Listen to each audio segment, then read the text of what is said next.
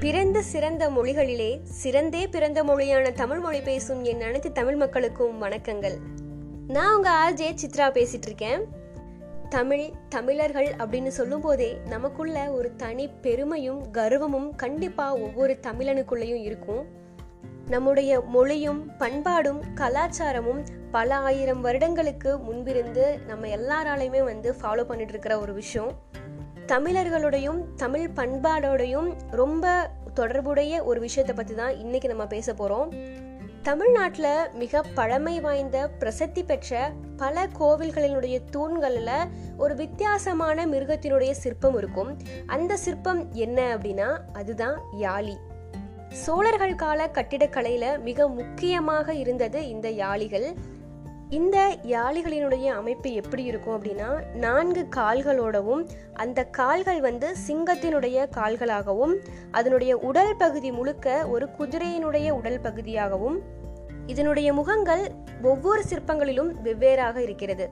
மிக முக்கியமா எல்லாருக்கும் தெரிகிற யாளிகள் எது அப்படின்னா மகரயாளி சிம்மயாளி யானையாளி மகரயாளி அப்படின்னா ஆட்டினுடைய முக வடிவமைப்பை பெற்றிருக்கும்.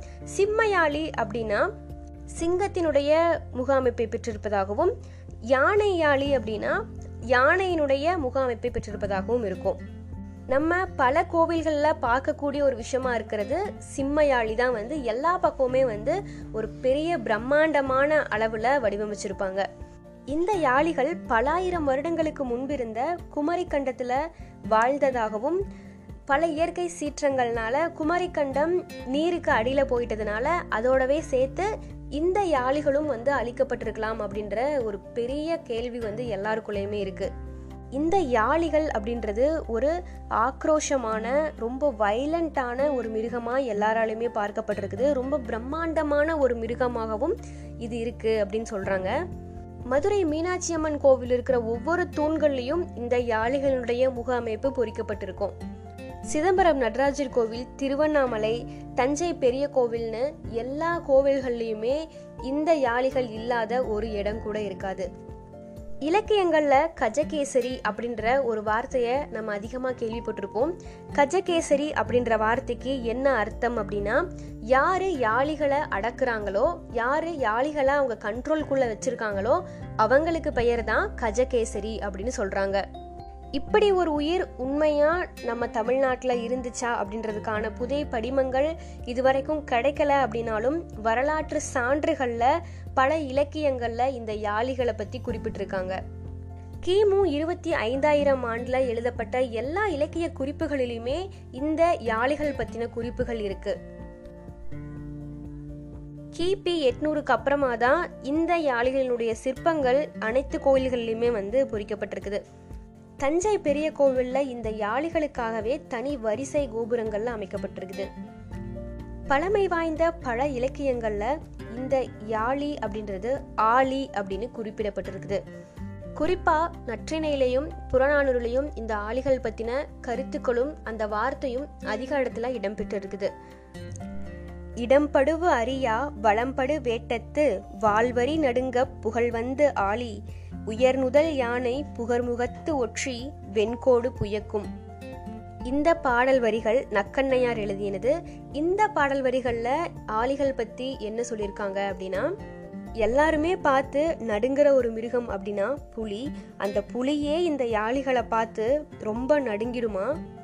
உருவத்தில் மிக இருக்கிற யானையினுடைய புள்ளி பொருந்திய முகத்தையும் தும்பிக்கைகளையும் வந்து தன்னுடைய விரல் நகங்களாலேயே வந்து பிச்சு எரிஞ்சிருமா இந்த யாளிகள். அந்த அளவுக்கு வலிமை வாய்ந்ததாகவும் மிக பெரியதாகவும் இந்த யாளிகள் இருந்ததா குறிப்பிட்டிருக்காங்க. பலாயிரம் வருடங்களுக்கு முன்பிருந்த நம்முடைய தமிழர்கள் அறிவில மேலோங்கி இருந்தாங்க அப்படின்றதுக்கான பல சான்றுகள் கிடைச்சிட்டே இருக்கு. கீழடி கொந்தகை அகரம் அப்படின்ற பல இடங்கள்ல அகழ்வாராய்ச்சிகள் தொடர்ந்து நடந்துட்டே தான் இருக்கு. சிவகங்கை மாவட்டம் கீழடியில ஆறாம் கட்ட அகழ்வாராய்ச்சி பிப்ரவரி பத்தொன்பதாம் தேதி தொடங்குச்சு. இந்த ஆறாம் கட்ட அகழ்வாராய்ச்சியோட தொடக்கத்துல ஒரு பெரிய எலும்பு கிடைச்சிருக்கு. இந்த எலும்பு கண்டிப்பா யாளிகளினுடைய எலும்பா தான் இருக்கும் அப்படின்ற நோக்கத்துல தான் ரிசர்ச் பண்ணிட்டு இருக்காங்க. இந்த ஆராய்ச்சியினுடைய முடிவுகள் தெரிஞ்சதுக்கு அப்புறமா கண்டிப்பா யாளிகள் அப்படின்றதுக்கான சான்று தான் இதுவா அப்படின்னு பல விஷயங்களும் பல திருப்பங்களும் கண்டிப்பா வந்து இருக்கலாம் அப்படின்னு நம்பப்படுது.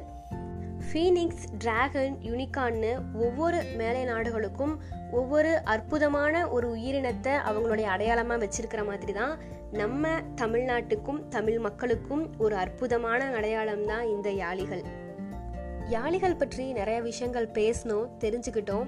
இன்னொரு ஆடியோவில் இன்னும் நிறைய விஷயங்கள் நிறையா பேசுவோம். தமிழ் பண்பாடுகள் பற்றியும் கலாச்சாரம் பற்றியும்.